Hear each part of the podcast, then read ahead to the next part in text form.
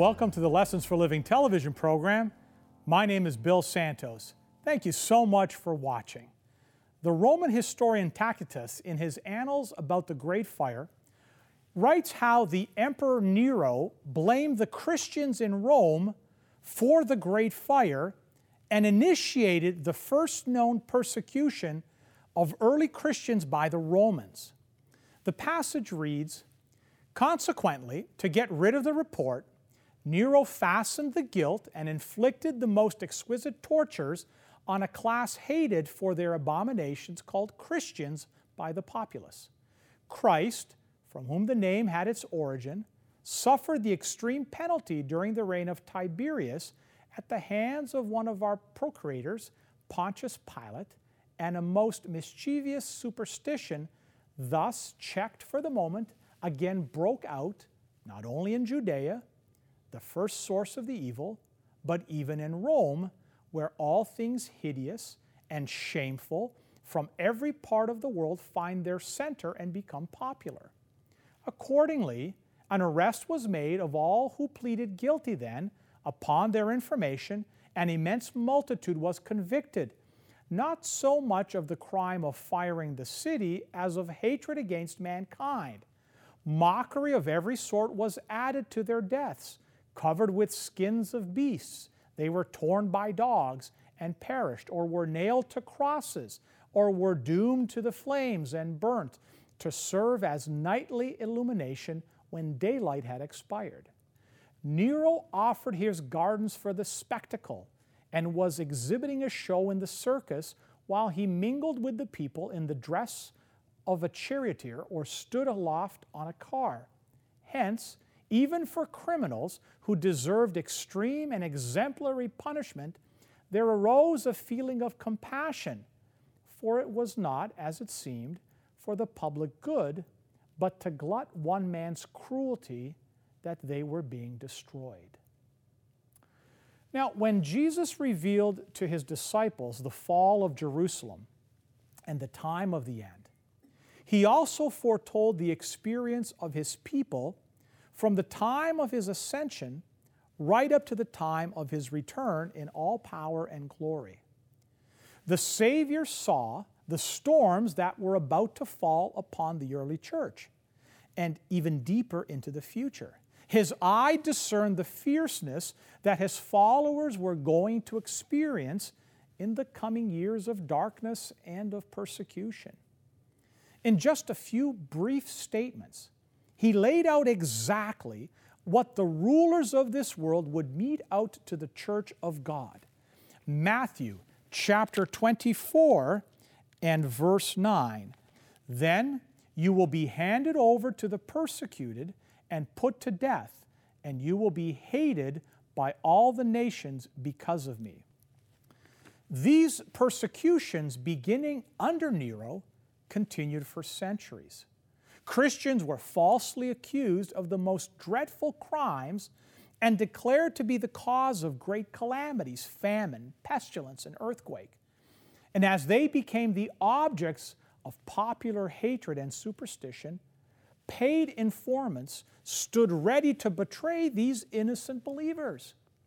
They were condemned as rebels against the empire, as foes of religion and pests to society in general. Great numbers were thrown to wild beasts or were burned alive. They're in the amphitheaters.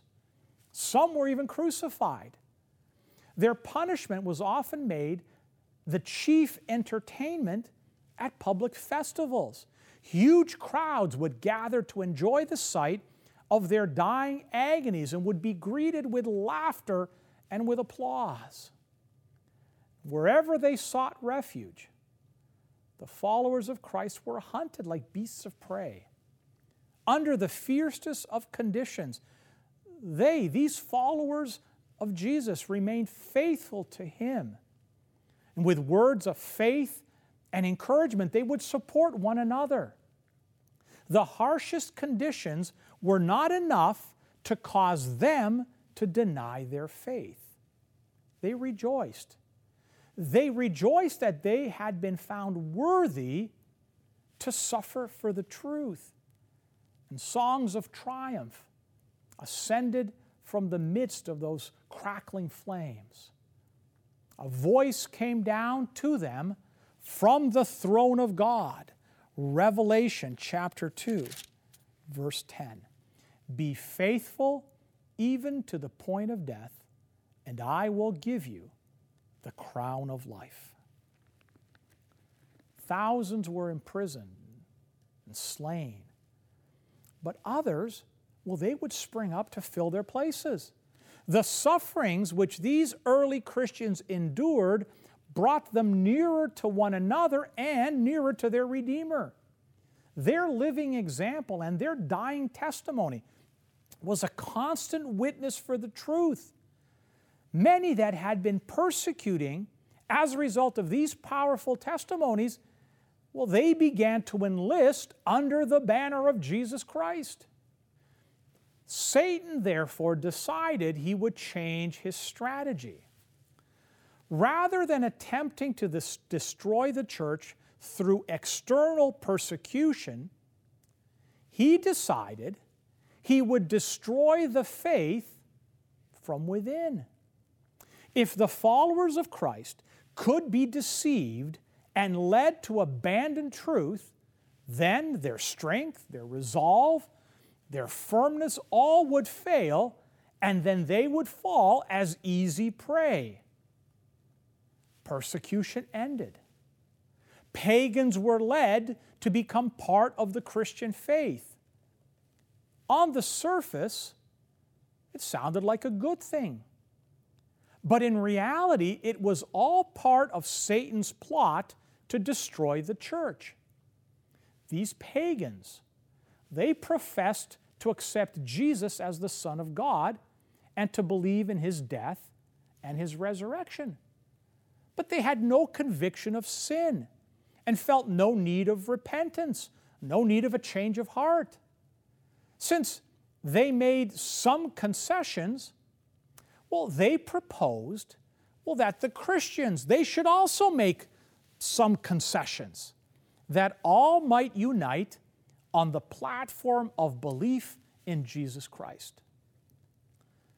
Well, the church now found itself in a very terrifying situation prison, torture, fire, and sword. Well, they were blessings in comparison to this.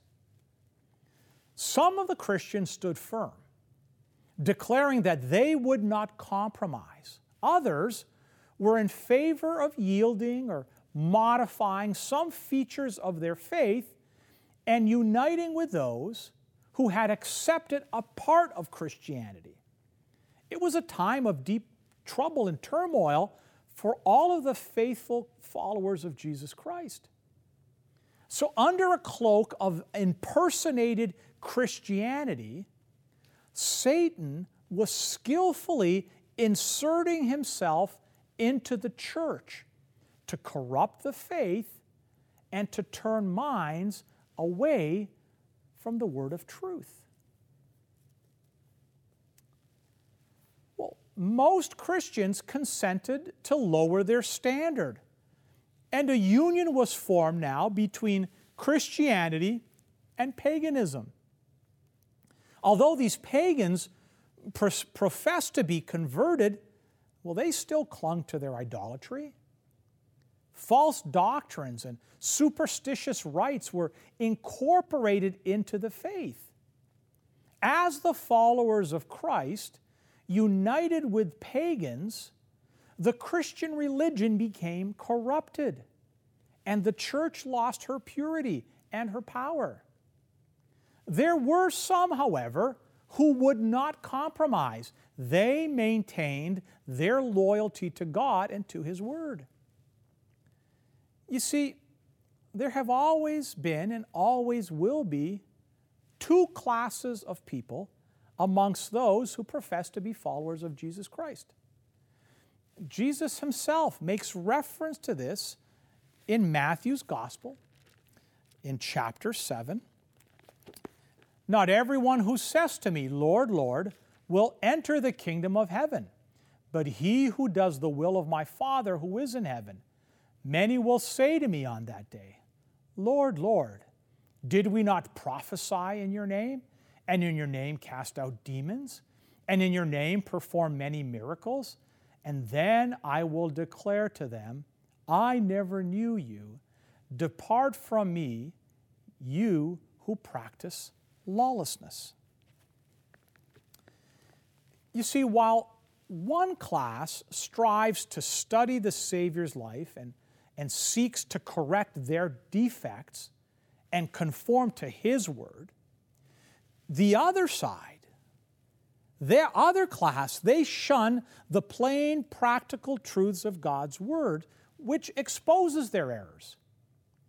So, in the end, even though they have an appearance of Christianity, they are rejected by Jesus himself, and he calls them lawless.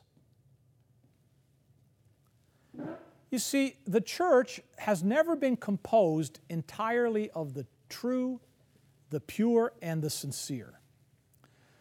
When Jesus connected his ministry to the ministry of men, he chose men who were faulty in character, but they were granted the benefits of his teaching and example, and they were given an opportunity to see their errors and to correct them. Among the 12 apostles was a traitor.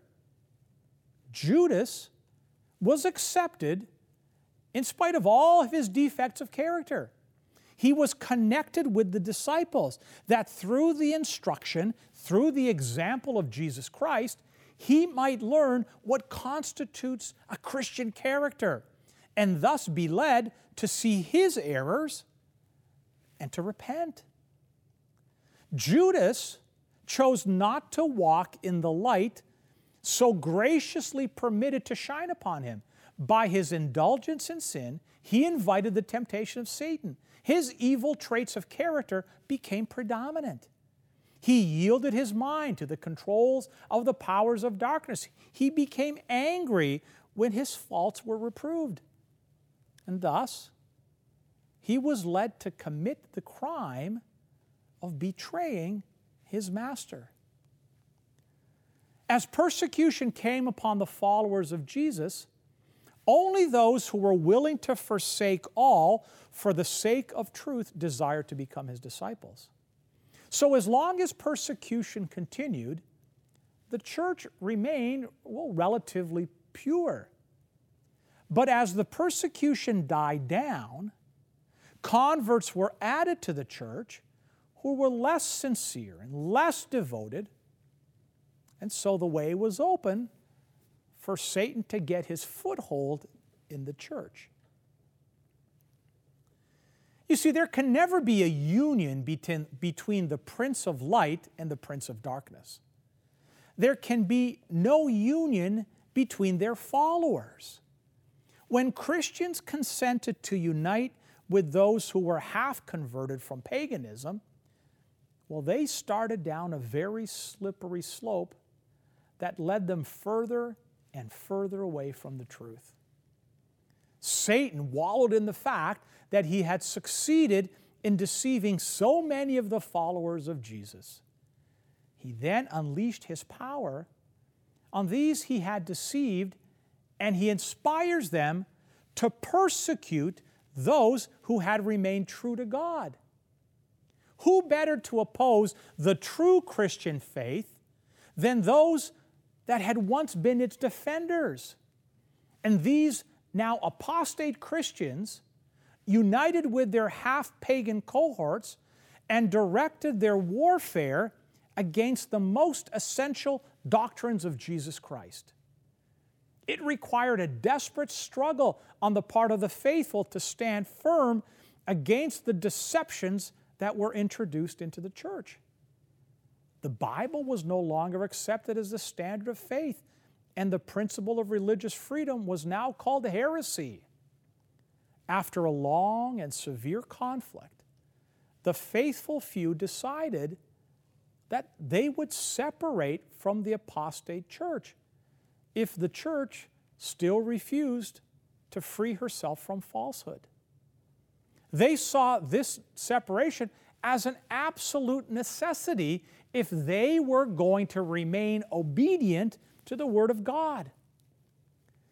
In an attempt to maintain peace and, and keep the church unified, these Christians were ready to make any concession as long as it was consistent with the Word of God. But if unity could only be secured by the compromise of truth, well, then let there be separation. You know, I often catch myself wondering what would it mean for the church?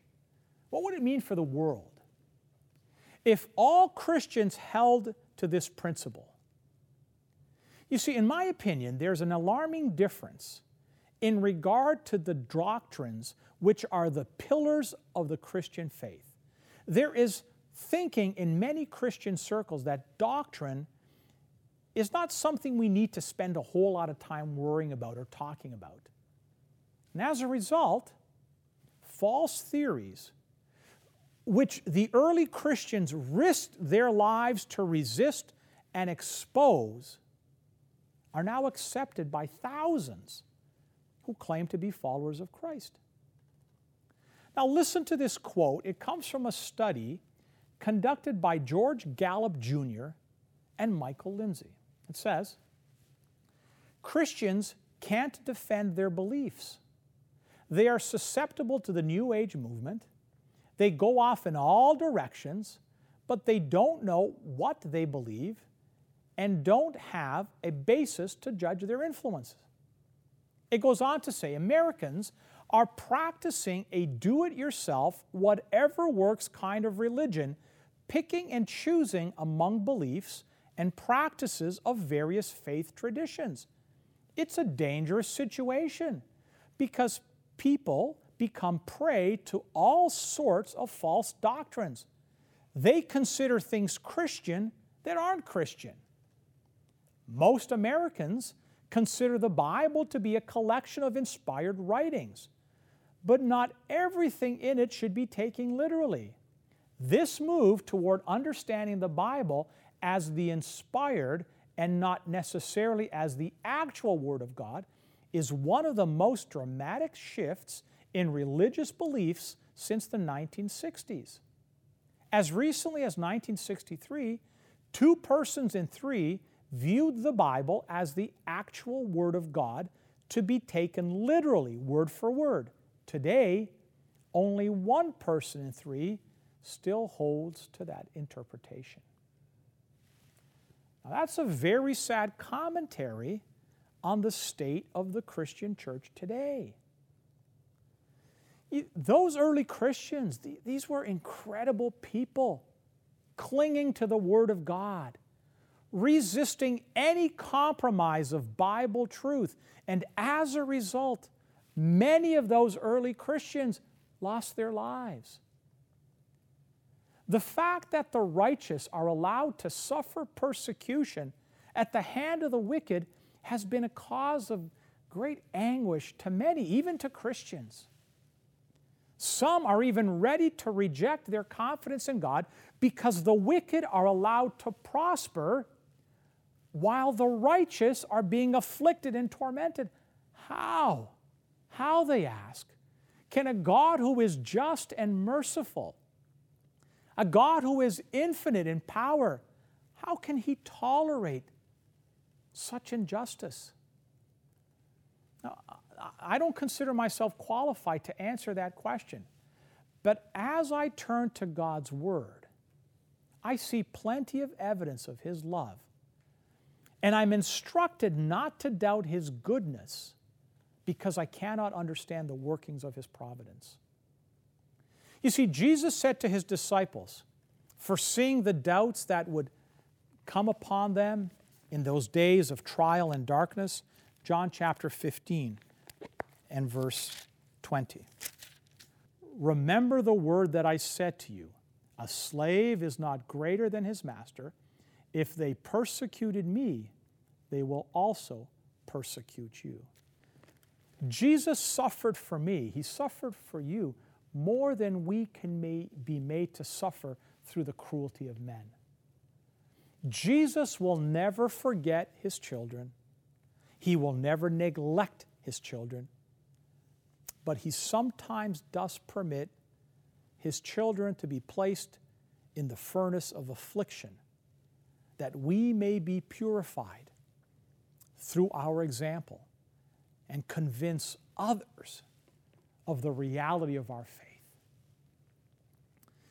You know, in closing, there's something I've often thought about that I want to share with you. The apostle Paul declares in 2 Timothy chapter 3 and verse 12. In fact, everyone who wants to live a godly life in Christ will be persecuted. Why is it then that I'm not being persecuted for my faith? Could it be that my Christianity has so conformed to the world that it rouses no opposition? Does our religion today possess the pure and holy character that marked the Christian faith in the days of Jesus and his apostles? Let there be a revival of the faith and power of the early church. Let that happen, and the spirit of persecution will be revived, and the fires of persecution will certainly be rekindled. Let us pray. Gracious God, loving Heavenly Father, thank you for all of the blessings you give us. Thank you for your word, which is the rule of faith for every believer of Jesus Christ. Father, just strengthen us in our faith. Guide those that are searching right now that they may find in Jesus the answer to life's most perplexing questions. Bless each and every viewer, I pray, in Jesus' name.